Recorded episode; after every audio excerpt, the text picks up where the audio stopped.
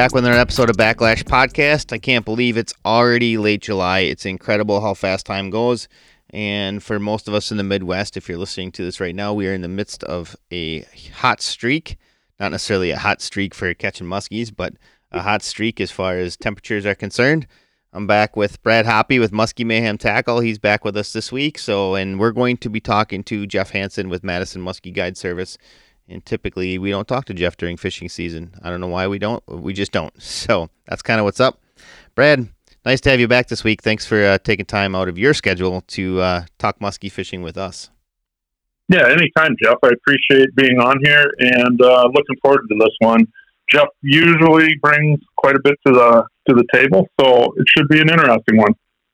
Yeah, absolutely. One of the uh, best guides that you could find in southern Wisconsin. I mean, I'm certain he's one of the best guides you could find anywhere, but he guides down in southern Wisconsin. And if you're looking to get out on the Madison chain, there's no better person to get out with than Jeff. He uh, he knows it well. I've seen it firsthand multiple times, and uh, you'll have an enjoyable day on the water. Won't always guarantee muskies, but uh, Jeff certainly knows where they're where they are and what they're up to.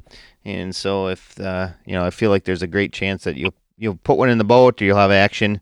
Like I said, I'm not going to guarantee anything, but I think in the handful of trips I went with Jeff, I, I don't know that we've ever been completely skunked where we didn't have at least an opportunity to see fish or something like that where, you know, we're just washing lures all day long. So we haven't had that.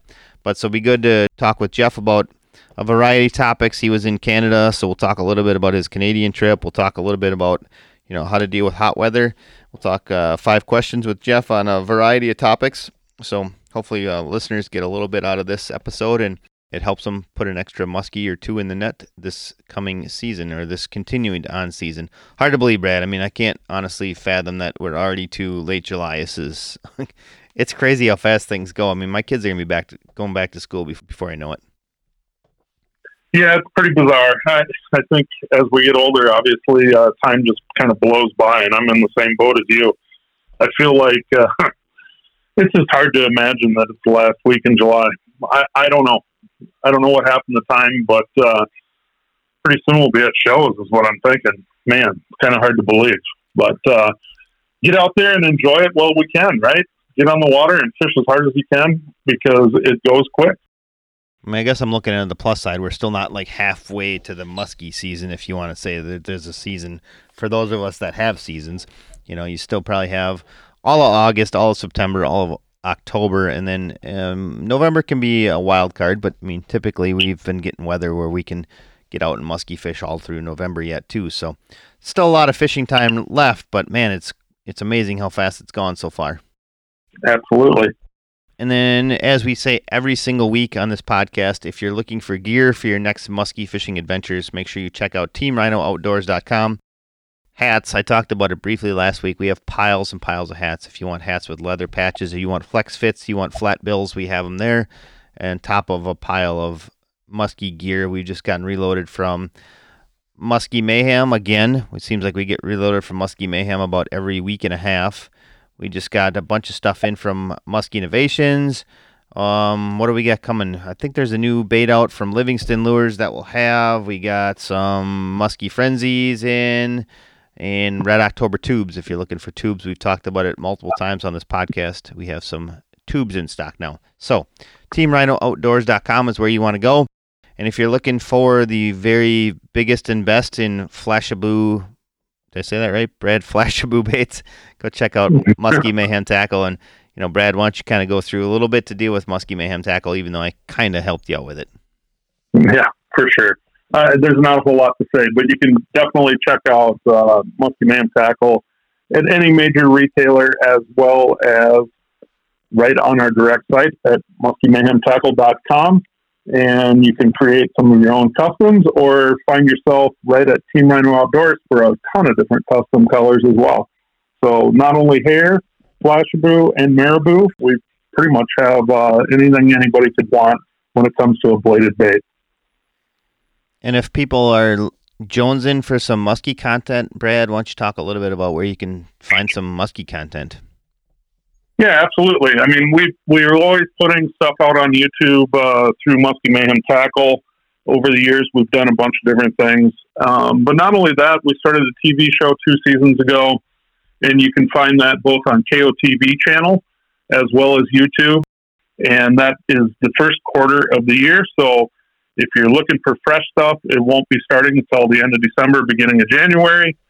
But uh, we had two seasons out there. I guess a half a season and a full season, and that's Mayhem's 10,000 casts. So check it out. Let us know what you think, and um, definitely gonna keep providing some of that content. And we're happy to be working with you, Jeff, on that whole project.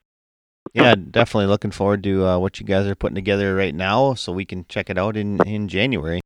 I know last year I I watched I'd say almost all of them. I can't say I positively watched all of them, but I think I might have.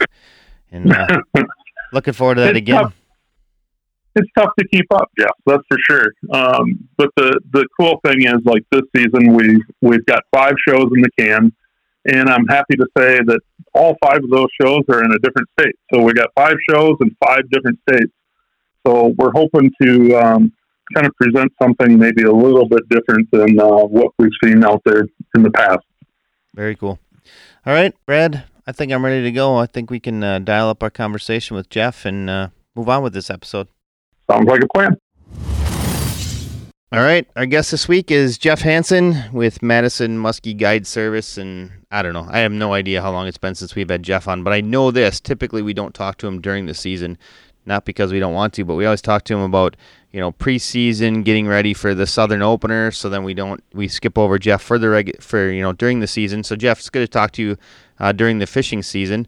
I know that you just got off the water this morning. You just got back from a Canadian trip. So I thank Yep. you for taking time out of your schedule to talk muskies with us this morning. Yeah, no problem. Thanks for having me again. Let's talk about that. You know, you're fresh off a trip to Canada, and sounds like uh, you can sort of go over wh- how your trip went. But it sounds like it was uh, weather was a little unexpected. Yeah, I went to Eagle Lake, uh, stayed at North Shore Lodge. Had probably the craziest weather I've ever had on a July trip. I usually go in July every year, and I had my rain gear on every day but one. Only needed sunscreen one day, which was a huge change from what I've been dealing with in Madison before I left.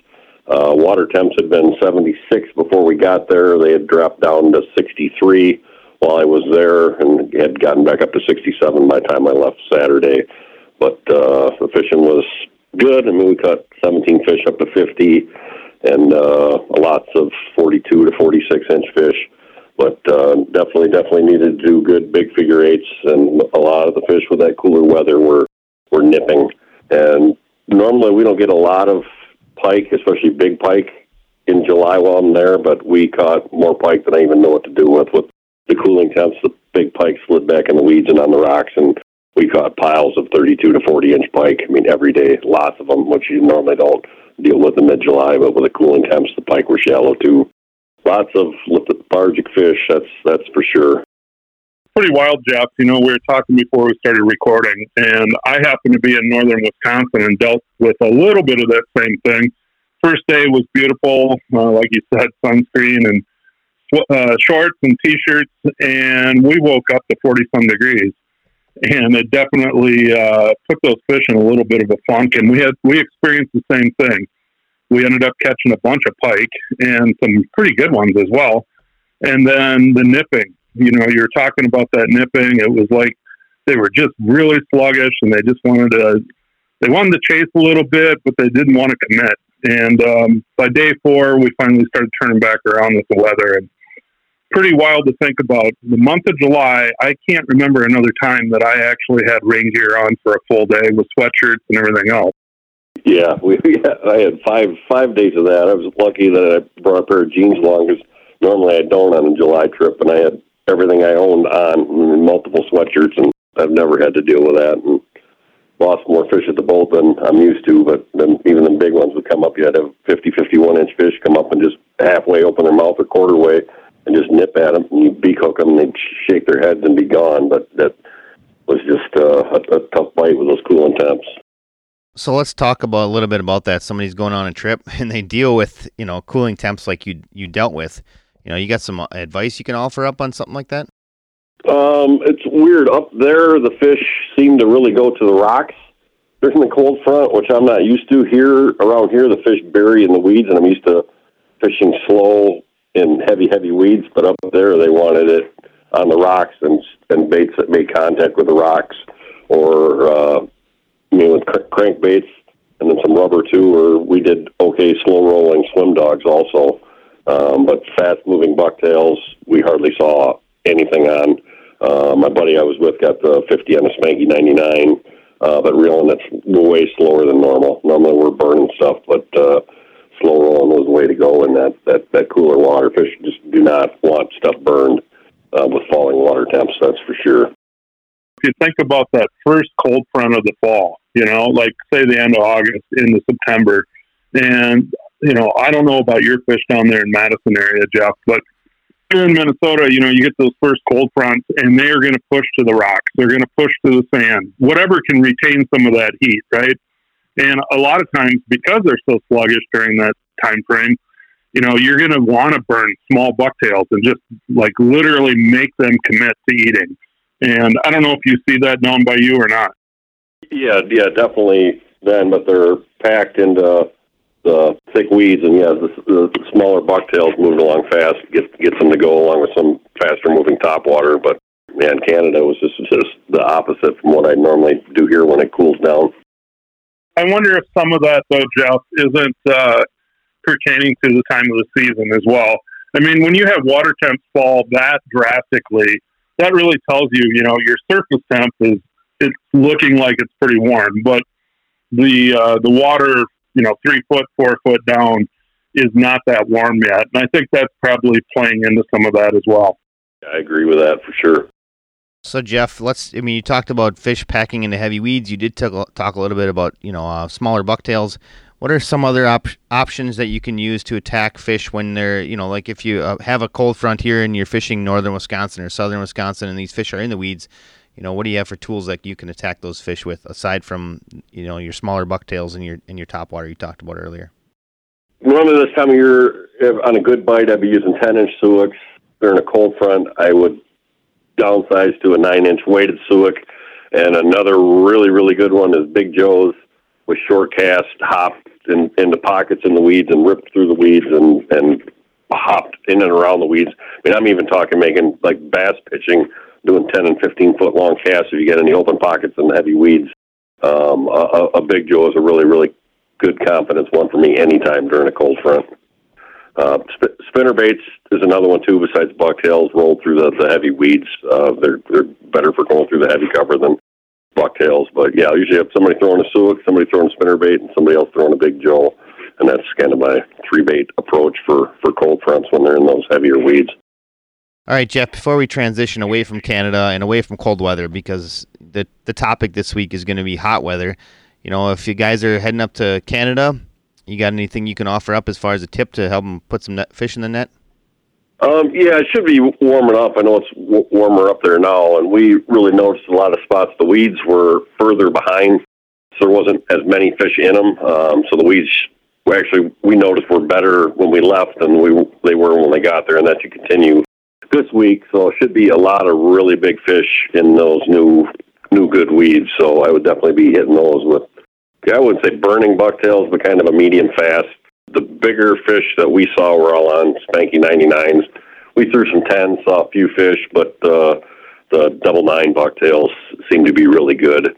And then uh, if you're fishing any rocks, definitely make contact with uh, with the rocks with crankbaits and and rubber. If you're having a little bit tougher bite, then I'll be throw, free to throw mag dogs and uh, twisted tubes those have been really, really good ones for us during warming conditions out on the, the rock reefs. Top water should be getting better too. It wasn't when we were there because of how cool it was, but faster moving top water, like top raiders and fat bastards and stuff like that should be definitely increasing. Jeff, imagine how many more fish you could have caught if you would have seen Mayhem products. yeah. I had to needle you a little bit. Oh yeah, it's it's good for me. No, it's all good, man.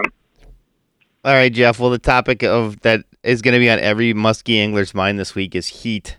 And I mean, you you told me that in all likelihood you're going to be probably not fishing on Thursday and Friday. This episode will come out on Wednesday. It's Monday when we're recording it, so we're just at the forefront of what we're going to consider a uh, you know a week long heat wave.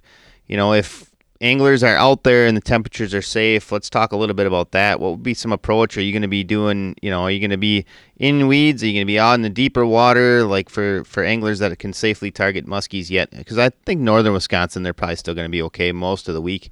Um, you know, let's just kind of talk about how to deal with heat. Yeah, it's going to be like this morning. I just had a four hour trip this morning and water temps were 74, 75 when I started and about 76 when I left. That should be about the same tomorrow, but it's supposed to be oh 95 or something on Wednesday. So I only, eh, luckily I only have a half day on Wednesday, but I'm pretty sure I'm gonna have to end up canceling my Thursday and, and Friday trips. It's supposed to be 97, 98 degrees, so there's no way the water temps are not going to be 80, and then it looks like it's going to cool down a little bit for the weekend, so it should be fine again next week. Well, the fish haven't been real, real deep. They're kind of in a mid-depth pattern, and they're not shallow. That's we have like record low water here in the Madison chain, so normally some of the shallow stuff is almost unfishable because the weeds are so damn high.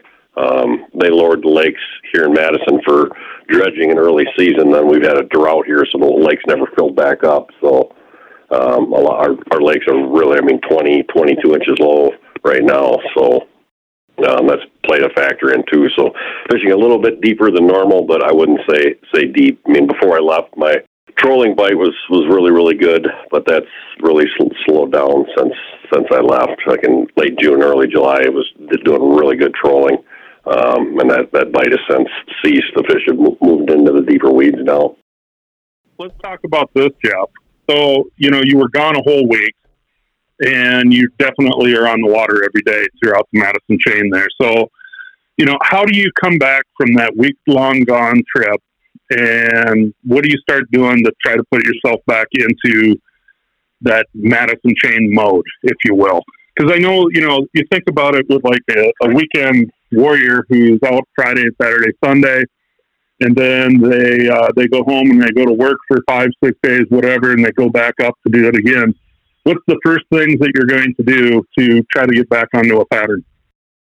I guess co- cover water with bucktails. I mean, I've been musky fishing for over 40 years, so and on the Madison chain, so I know I can just try three or four different scenarios that I know has worked in the past. I mean, depending on water temps, uh, where the fish are, time of year, and all that. So I mean, I have a good research basis to go off of. But uh, for somebody that doesn't fish a lot, I mean, always start off with with bucktails or fast moving topwater right away in the morning and just check to see if the fish are active. If you're not seeing fish within an hour, hour and a half, then you need to slow down and go to you know your jerk baits like Suick's or if it's been cooler, go to even go to some glide baits, uh, Squircos, uh, stuff like that. But otherwise, Big Joe's, Bull Dawgs, hopped in and around cover and just off a of cover.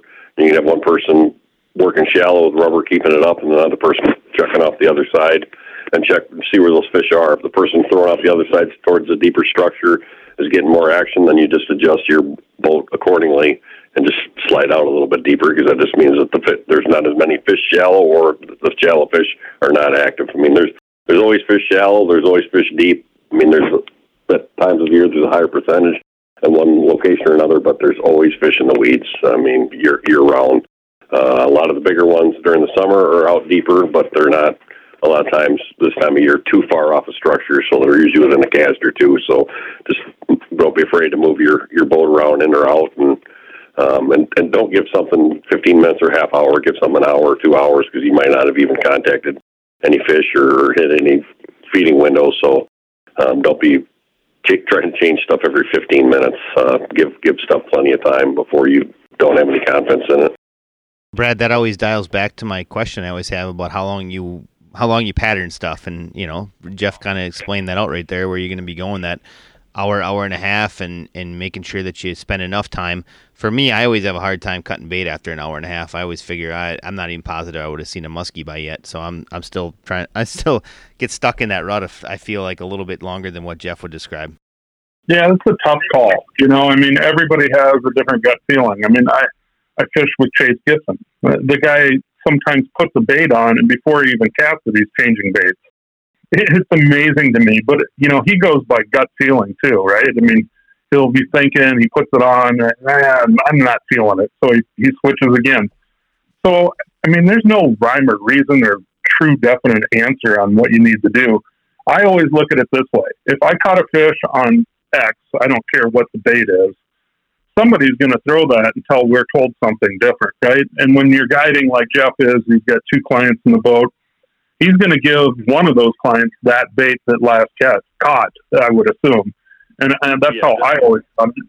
And yeah. and then you know Jeff's probably experimenting. He might mix in some experimenting with the other guy, but that's how it works. And I, I, if you're solo fishing, that gets to be a little bit more challenging. So, what's the right answer? There probably isn't the right answer, really.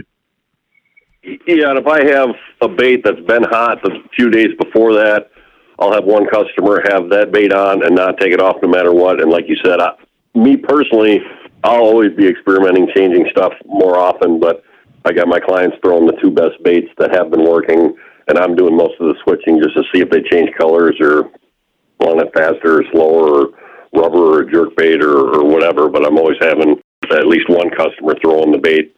More than likely, they caught, put the last fish in the boat. And um, but yeah, like you said, it's nice to have three people in the boat throwing three different things, um, and, and and dial in pretty fast what what the fish want. You know, Jeff, one thing we haven't talked about is how would you describe your season to date? I mean, would you say it's been average, better than average, below average? I guess I'd say average to this point. Early season was was tough. May was slow here. We had this crazy cold water temps. The fish were still spawning in opener. I was actually grateful in May.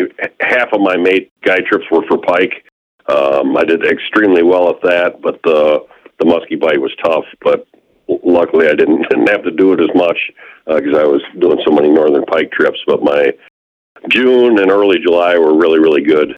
Caught some some big fish and, and numbers of fish, and one seven fish day.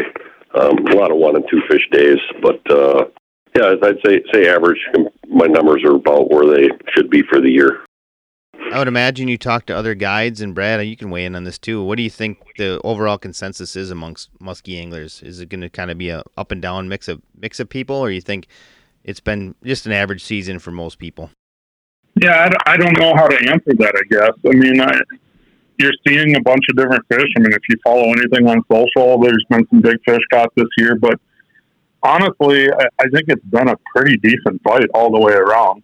Um, there's been quite a bit of consistency in comparison to some of the past years, but the weather has played a major factor in that, right? So these ups and downs of the weather, it's made it a little bit challenging, but it's been small bumps in the road, if you will. Yeah, for for sure. I mean, I most guys I've talked to have had a few of them have had said they've had really really good seasons, but a lot of them have averaged. And I've talked to a few guys that had had tough seasons. So one unrealistic thing that I had a, a lot of people contact me about was when the PMTT was here. I got a million texts afterwards. Oh my God, Madison Chain's on fire! Madison Chain's on fire! There was thirty frickin' fish caught out of two hundred guys for two days. So that the bite definitely. I mean, there was a couple big fish, fifty inch fish caught, but there were seventy some boats that never caught a fish. So. Um, I guess so, some people's expectations are, are different than others, but yeah, I couldn't believe the text and emails and stuff I was getting about the Madison chain being on fire just because there's a couple big fish caught. But the first day there was hardly any caught, and then there was cold weather moved in and storms and crap weather, and a bunch of big fish snapped. But there still wasn't very many caught with 200 guys fishing. I think there was 17 fish caught the first day and 13 caught the second. So that's not very many fish out of that that many anglers. You know, it's good that you brought that up, Jeff. That was one thing I did want to touch on. I was going to ask you did you see the pressure increase after the PMTT? Because a lot of people were, I think it opened some people's eyes, although it didn't open my eyes. I've fished with you in Madison long enough, and I've said it on this podcast a few times. Aside from like Green Bay, I think numbers wise, you're better to fish Madison than you are to fish Green Bay. But like, I think Madison is potentially the best muskie fishery we have in Wisconsin. And uh, I mean, I think maybe it opened some people's eyes to that. What did you see? Did you see increase in pressure, or was it? I mean, uh, it gets a lot of pressure anyway, so maybe it didn't increase at all. Oh, it was a huge increase for for two weeks. I saw a lot of people from far away. My buddy Leaf, that guides for me, ran into two guys at the Olin launch in Monona with Michigan tags on their. They had a uh, 22 foot Ranger, and I, he asked them what they were doing there, and he's like, "Oh, with St. Clair bite's been tough, so we ran over here because we saw those 50s that were caught in PMTT. I mean, those, those guys came just because of that, and I ran into a few other out of state boats that I talked to at the launch, and just said the same thing that they heard, heard the chain was on fire with 50s being caught, so they all came there, but they didn't last very long. Um, most of them didn't do very well and and left. But the, yeah, for two weeks, especially that first week after, there was people. I mean, I'm out every day, so I see a lot of the same boats. I saw tons of boats I've never seen before, and the, the pressure was definitely increased. But that's that's backed off now because people are back, back into reality. Well, like you said, it's not like the numbers and and the quality of the fish was was that unexpected. If you're familiar with the Madison chain, I mean, there there's numbers of fish and there's big fish available in Madison. I mean, you guide on probably one of the best fisheries that I can think of in the Midwest. For I mean, a lot in a lot of cases. I mean, I know I've talked about it on the podcast before. It's not as good as what it was pre-COVID. Uh, I mean, we talked about this before. During COVID, there was so many people here fishing because people weren't working due to COVID, and a lot of guys and a lot of guys that knew better were fishing here in 84 and 85 degree water, and they killed a lot of muskies. It was sad to see when it cooled back, back down how many dead fish were floating here, but that definitely, definitely put a impact in the fishing here because before then, like in 2018, well, you were with me, we had a 10 fish day.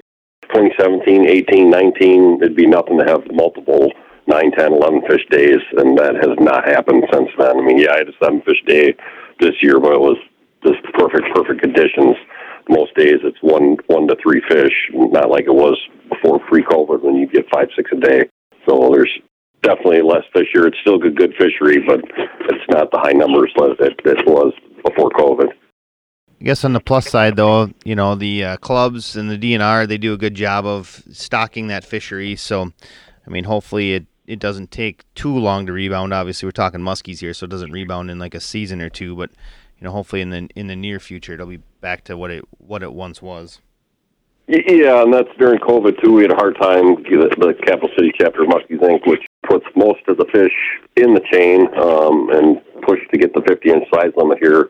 Um, we've already had some overwintered fish stocked this spring, and looks like we'll get the normal stocking numbers again back up this year. So just had yeah, in 2020 there was hardly any stock. In 2021 um, wasn't very many. Last year was a fair amount, and this year looks good. So it'll take a few years to get it back up there, but it will. But yeah, the we don't have any natural reproduction here. It's everything is is stocked. So thanks to donations from people like you, Jeff, that have really helped out with the Muskie Club too for stocking fish. So thank you much for that. But yeah, it definitely makes a, a, a big difference here with the with the stocking. Until you brought that up, I forgot. I actually probably should get something out to those that group again because um, you know that's obviously something we've been we've been doing for the past couple seasons, and we want to continue that to uh, try to better all of our muskie fisheries as as much as we can. Obviously, I'd love to d- donate to everybody and put muskies everywhere, but I do run a business, and this is what I do to try to put food on the table. So. Uh, that's not exactly possible everywhere, but we definitely need to continue to to do that. It's important, you know, for lots of reasons, right? I mean, we want it, we want strong muskie fishing for you know now and we want it for the future i'd like to see my kids be able to have as many opportunities for catch muskies as what i currently do. I got to ask jeff a question. Um, you know we were talking about hot water and and how you're probably going to end up seeing you know a bit of time here where you're not going to be able to fish. And i'm curious are you dealing with a bunch of smoke over there as well? I mean the the fires up in canada I think that smoke has definitely helped our water temps up in our neck of the woods, and I know it's happened across northern uh, Wisconsin.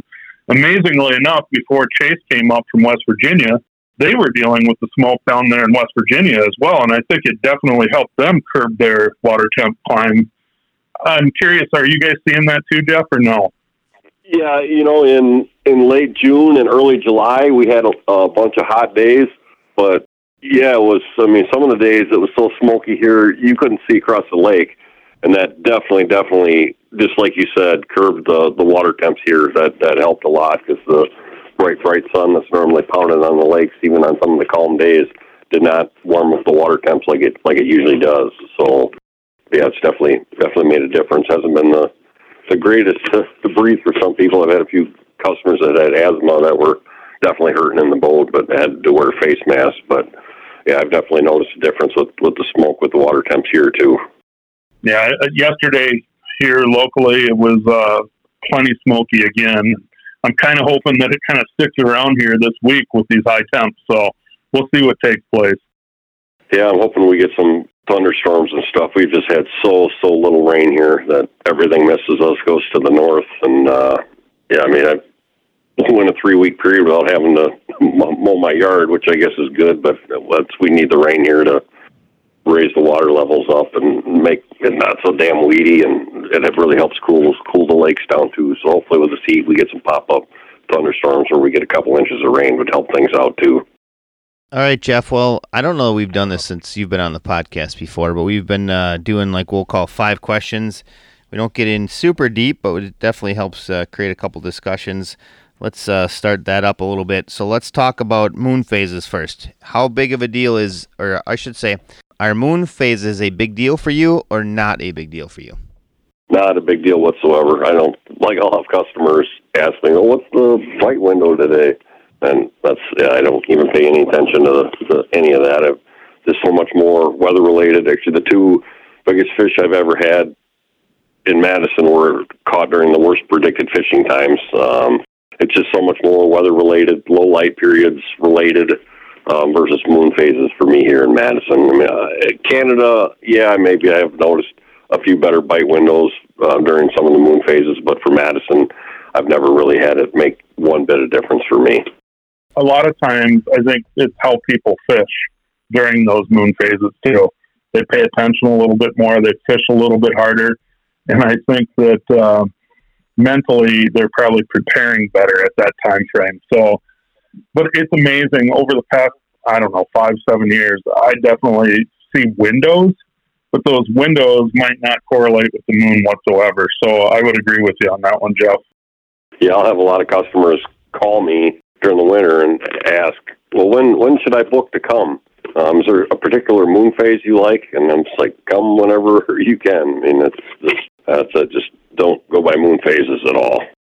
Brad, I, will I'll jump back to what you said. I do agree with that. I think people like look at the moon phases and they assume that's going to be the best time, so they're they're not taking breaks. They're continually fishing, and sometimes I wonder if you wouldn't be better off just you know, like I said, just fishing hard as much as you can during during the time that you're allowed to fish. You know, Jeff, we'll look back to that that fish that ten fish day that we had. I mean, the window was open almost all day, so it, you, you couldn't really predict anything that day. That was unbelievable fishing, you know. Right, and it was a day. It wasn't a rainy day. Typically, those days used to happen when it was raining all day. That day before you came down, I'd only been catching two or three a day, and as you thought of asked me if we'd get a couple, I'm like, yeah, we'll get we'll get two for sure. I had no idea that we were going to get 10, 10 fish and, and nice fish and and seven hours of fishing. It was just had no rhyme or reason, and the bite window never closed. I mean, from first light when you've got the first couple on top water, it continued till you left. Yeah, and it was like you said, it wasn't particularly great weather day. I think if I remember right, it was flat, calm, and sunny. It was a little hazy in the morning, and then once the haze burned off, it didn't matter. We kind of thought the window would close down a little bit, but it didn't. It just kept this just going as strong. I wonder if we would have, you know, how many more we would have caught had we decided to fish all day because it seemed like it would. The window was open consistently. It wasn't like we caught you know all of them in in a you know a two hour window or whatever. It was literally like if we go forty five minutes without a bite, we were kind of like, yeah, this is getting kind of slow. Right, right. Yeah, we are we are spoiled. Yeah, we didn't. I don't even think we had a half hour where we didn't see one. No, probably not. And we had multiple losses that we could have had as well. Maybe it's just you, Jeff. No, maybe no. you're like really lucky. no, that's not it. No, maybe it'd be the other Jeff. It's not me for sure. It was it was had to be the guide. It wasn't it wasn't the uh the you know the guy in the front of the boat. I think the next time Jeff came down he hit, to fish with me, hit a, hit a deer with his new truck. I did. well, actually, the deer hit me to be to be exact. Like it ran right into the side of my truck, so that was fantastic. So did you catch fish after that? Uh, yeah, yeah, we did. Yep. I don't want to. I don't want to create unrealistic, unrealistic expectations for Jeff, but typically we do at least catch something. I don't know that there's been too many times where we've gotten completely skunked. I want to say that we usually get something in the boat. Not always, you know, not always giant fish, but it's always something. And if not, we always have some action too. Yeah, I don't think you've ever been here where we didn't have them on. That's. I think but one time we we didn't catch any, but I think we had two bites. That you, you missed one, I missed one, but that's the way it goes some days. Yep, exactly. All right, moving on. Let's talk about uh, topwater baits. We're gonna go with flaptails and like hog hog wobbler type baits versus prop style baits. I guess maybe uh, give me your preference and and potentially like when you when you decide you'd use one versus the other. If it's raining and crappy, I'm definitely going with the prop style baits. And if the fish, like if I'd been fishing all day and was catching tons of fish on bucktails, moving along fast, then I'm definitely going to go with the prop baits. But if I hadn't seen been seeing as many, um, definitely the the slower moving stuff. Or right away in the morning, if it's if it's cooler, then I'll throw the flap tail style stuff like the I really like that smaller uh, bomb squad. They was they called C four. Uh, Yep. and then uh, husky style hog wobblers. I really really like those a lot. Um, in the fall, I'll throw mag hog wobblers, but it's just it's crazy. Hardly anybody ever throws hog wobblers anymore. Um, I've had multiple fish in the boat on them this year. Every year I do, and I never see any other guys using them. But uh, yeah, if it's coo- cooler mornings, or if you haven't seen as many fish, then that's when I'm throwing flap tails or the hog wobblers. Um, even some side to side, walk the dog style top waters like the one eyed willie. Um, if it's been cooler, I like throwing the juniors. It's been a little bit warmer or later in the fall, I'll throw the, the full size one eyed willies. But those those three baits I'll kind of throw under the same conditions until the fish have been active. And definitely if it's raining, then I'm throwing the faster moving prop stuff. Do you remember the old locomotive? Are those still made or are they uh, not available? They're basically uh, like an oversized hog wobbler. Oh boy, I haven't seen those in a very, very long time. I didn't throw much of them just because I've got so much confidence in in hog wobblers. I mean, I've caught big, big fish on mag hog wobblers. I mean, I've got fish up to fifty-two and a half on magnum hog wobblers, and it's just a bait not a lot of guys use. I would agree with that. I mean, it. I always say it's painfully slow, right? But there is a special time and a special place for the hog wobbler. There's no question about it. It's an old bait, but it produces time and time again. I, I was just curious. I was thinking about the locomotives because I've seen a couple hanging on my garage, and I thought, man, I have not heard or seen those baits for a long time, so I wasn't sure. Yeah, been been been many, many, many, many years. Uh, another good slow one that we didn't talk about is uh, the creeper. Uh, the hog buster from fin tackle is one that I've caught fish on since I was a kid. Um, that's another one that falls in that slow moving category, and that's another one that very very few guys use. So um, I really like throwing creepers and hog wobblers. That's uh, definitely the, the pressure around here with a lot of the other top waters the fish see that they'll react positively to the hog wobblers and the creepers. All right, moving on. Next question. This isn't necessarily like a, a this versus this, but let's just talk about how to deal with boat pressure because obviously in Madison, that is absolutely something you're going to have to deal with. And we're not talking angling boat pressure. We're talking jet skis and wakeboarders and recreational boating traffic.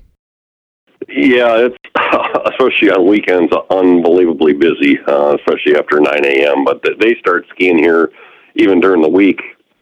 It, it gets light. Well, nowadays about like 5:15. There's people skiing by 5:30. I mean, not just one person. There's a lot of pressure all the time, uh, boating wise. But uh, you know, the fish are used to it. It it bothers people more than anything else. I'm so used to it, it doesn't bother me anymore.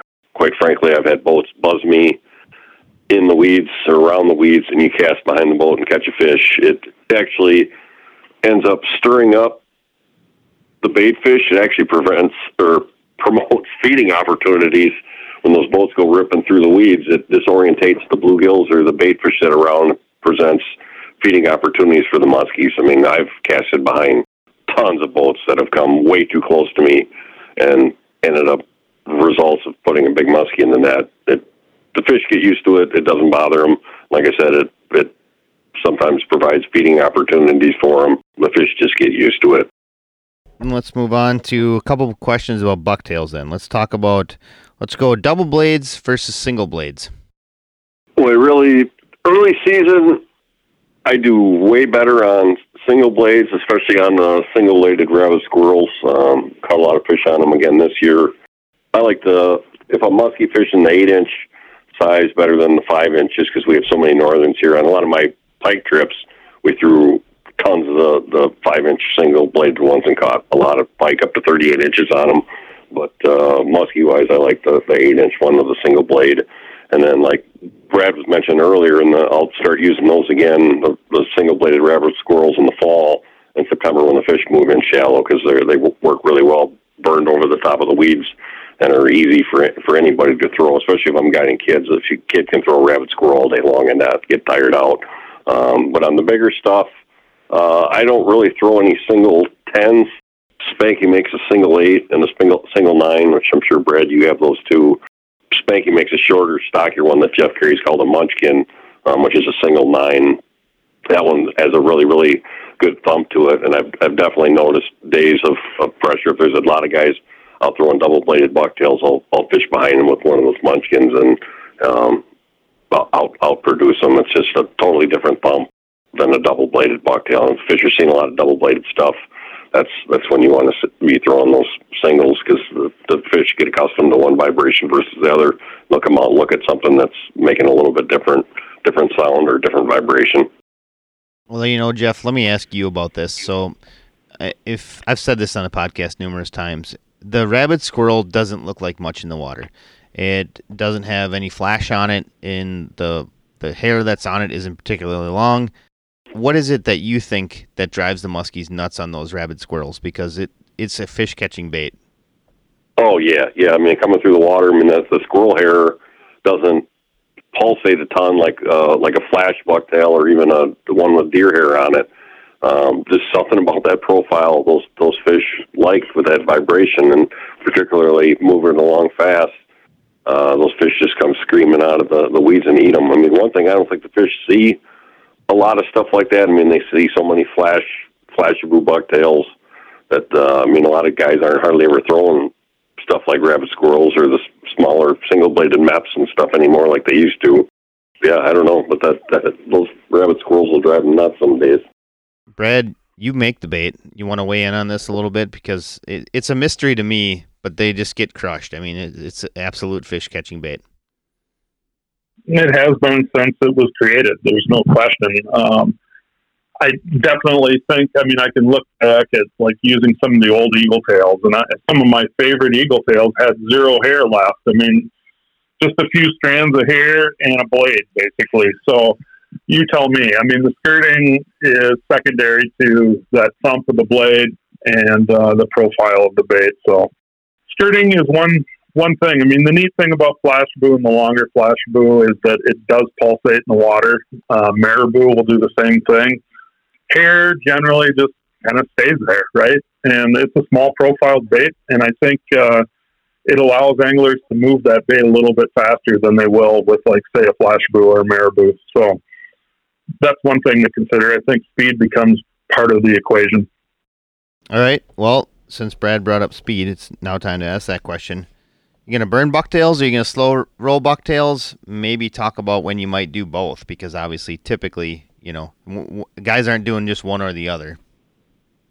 That's when I'm guiding somebody and hand them a bucktail. I will tell them do three different retrieves. Do a fast one, then your next one do a medium, and then your next one do a slow. And really pay attention to what you're doing when a fish came, because some days they want it screaming fast, some days they want it at a medium speed, and some days they want it a slow. So, and every day is different. I mean, you could have them crushing, burning ones one day, and the next day with identical conditions, they want it slow. So I will definitely tell them every single one of your three retrieves in a row, do it do it different and pay attention to what you were doing so that you if you have one come in when you're doing it slow, then that's what the fish want. So you just got to play play around with speeds as you're casting to figure out what they want because there's definitely days when those fish are really on that they want it screaming fast, but I've had quite a few days this year that they they wanted it slow. I definitely think that speed can be a big factor, right? Um, along with going slow, a lot of times I think it's because you're getting deeper in the water column. And when those fish are a little bit sluggish, that slow retrieve can definitely get your bait down in their face more. And so that's definitely something to consider. And I think, you know, the burning side of it is if you're looking for that reaction bite or fish are really, truly active, burning, you can't go fast enough, right? So that's when you're going to use your high speed uh, reels and but you got to keep that in mind. And I think Jeff hit it on the head. You know, you're going to have multiple guys doing different things in the boat so that you can kind of put that pattern together. And once you catch one or two fish, your pattern has been uh, been handed to you. Yeah, de- definitely. One thing that I should have mentioned is stealth tackle makes a, a one ounce weighted leader, and a lot of times on nines or even on eights, if I want to get, if I notice fish want it slower, you're exactly right. Sometimes they they just want it deeper, and I will throw those bucktails in that one ounce weighted leader, and I'm getting another, sometimes two feet deeper out of out of a retrieve, and and that makes a, a huge huge difference. I'll do the same thing with swim dogs. Sometimes those fish want them up high, but you put the one of those one ounce weighted leaders on there, um, and you get a couple extra feet of depth out of it. And sometimes those fish don't want to come up way up high out of the weeds to grab a bucktail, and that one ounce weighted leader will get it closer to the weeds for fish that, that aren't quite as motivated. Swimmin' Dawg. Do you feel like is that a confidence bait for you, Jeff? And the reason I bring it up is that it seems like if I'm struggling and I'm not seeing any fish, I can throw a swimming dog and at least I'll see fish, but it's more of like a, a locating bait than it is actually a fish catching bait. What, what's your ideas and thoughts on that? It's a confidence bait for me to catch fish on too. Um, the biggest thing is the retrieve speeds with it. Two years ago, the faster I brought them in, the more fish I caught on them. But this year, I've definitely done better with them, reeling them in slow. Just so you're taking the weed tops. I mean, if you need to get really deep, like I said, run that one ounce weighted leader on there. But making contact or taking the weeds with them this year is definitely what what got fish to to react to them. Um, I know I talked to a few guys that use jerks and pulls with them, but I've done way better on the swimming dogs, just reeling them right straight in, and and most of the time fast. But man, I've I've caught tons and tons of fish on those. Well, then we'll go one step further on that, and this is the last question I wanted to kind of talk about. It's not necessarily a question. I want you to talk about your uh, boat side technique because I watched you in a video catch multiple fish on swimming dogs, burning them in, and your I've said it before. Your boat side technique is you know flawless, and you've told me Madison, you got to be able to figure eight. When you're up in Canada, you got to be able to figure eight. I I know this topic's been beaten to death, but for your average listener, why don't you talk a little bit about what you do at the at the boat because it's so important to catch fish in certain instances. Yeah, the biggest thing, the biggest mistake that I have customers make is slow down. Uh, you got to keep your figure eight going at least the speed you're bringing the bait in, and usually touch up the speed just a hair. You don't want to do a crazy fast figure eight, but just a hair faster, and you're bringing it in. Um, we'll we'll get hits. And using long rods is is really good. I use the nine six Musky Innovations rods, uh, heavy for the smaller bucktails and extra heavy for the big ones. But that nine six is really allows me to do really really big figure eights.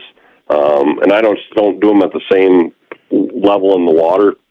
When I'm coming towards the boat, I'll kind of lean over and put the rod down and then when I swing it up and around, I'll bring it up high. That way, the, bait is changing depths in the water column. You seem to get a lot more bites that way. Definitely, when you're bringing it towards the boat, you want to dive your rod down so you're keeping the fish's attention on the lure and not on you or any movement in the boat. And they're keeping their eyes on the lure going down and looking underneath the boat instead of what's up and in the boat. But uh, and make them as big as you can. And hook setting wise, I have a lot of people ask me that. What do you do for your hook set and your figure eight? I, I don't. I just keep figure eighting until the rod loads up and the fish is on there fighting. Um, I've lost way less fish that way. I mean, I keep my hooks razor, razor sharp.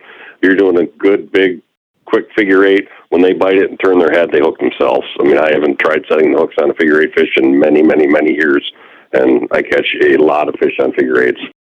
You know, Jeff, one thing that you mentioned there was hooks being razor sharp. I had seen something on one of the social media platforms. They were talking about sharp hooks and like what you use, and somebody just said, like, I don't sharpen my hooks, I just buy new hooks. But musky hooks aren't sharp enough right out of the box. You've got to be able to sharpen them up, you know, using a file or whatever technique you decide to use. You don't ever, I'm assuming you don't, you don't ever use brand new hooks without putting a file on them.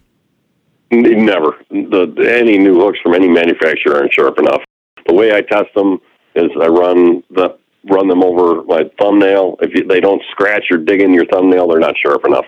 And a brand new hook, when you take it out of the package, you run it across your thumbnail, it doesn't doesn't stick into it or scratch it.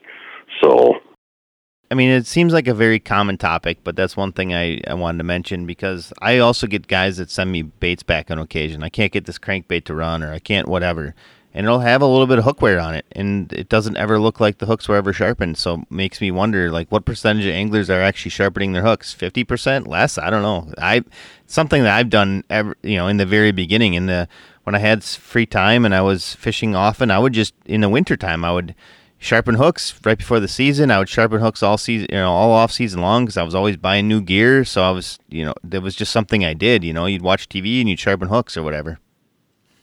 Yeah, I'm really surprised at this day and age how many people are sharpening hooks. That's two weeks ago. I had a, a customer show up that had six Suicks that he had seen our Suick video and and was having problems tuning them, and he asked if he could bring them along. I'm like, yeah, I'll do them for you, no problem. And he had gave handed me six of them, and all of them he'd fish with, and not one of them had a sh- sharp hook on. I'm like, you didn't sharpen your hooks? He's like, oh no, those are new new baits. I'm like, no, there's when you get a new bait, it's not sharp enough. You need you need to hit it with a file. Except for uh, we won't go down this road, Brad. You'll you'll talk about not sharpening hooks on trolling lures, though. well, I I can honestly say with certain baits, if they're very heavy crankbaits, even with the supernatural, the the hex, I have definitely noticed that if you leave them factory sharp, you're you're going to improve your uh, fish to the boat ratio. And primarily, I think the biggest reason for that is the fact that uh, you're not cutting a bigger hole as you're reeling in that fish, right? So it has its pluses and minuses, and, and a whole different topic, I guess, at the right. end of the day. I didn't mean to make this podcast go about 45 minutes longer because we could talk about that for a while, but I'm still going to be on board with Jeff. If I'm throwing Suicks, bucktails, whatever, uh, I'm going to be trolling 5 inch, 6 inch crankbaits. I'm definitely getting out the file. I'm going to sharpen that stuff up.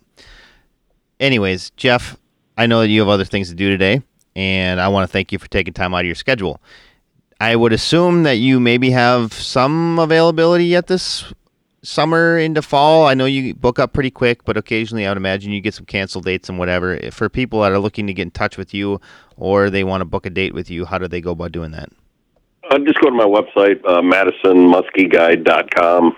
Um, I have one day left in August, and I think it's just a handful in uh, September and October. Um, so I still have a few dates left. But uh, yeah, definitely my website, madisonmuskieguide.com, is the best way to get hold of me. All right, Jeff. Well, I thank you for your time. I'm sure it won't be long, and I'll be hearing from you. Typically, I get mm, texts from Jeff occasionally, even before I wake up in the morning, of him having fish in the net already, which is a good way to open the start the day. It's a nice reminder, like as I walk out to the shop, that Jeff's out there catching muskies and I'm not. But, anyways, Jeff, thanks again for your time. We appreciate that. And yeah, thank you guys for having me. It's great to talk to uh, you, Jeff, and you, Brad. I don't get to talk to you guys very often during fishing season, so it's always good to connect again. Yeah, and I hope you continue to put muskies in the net. I'm sure we'll be in touch soon enough. I want to thank our listeners for, you know, tuning in for another episode, and we'll be back with another one again next Wednesday.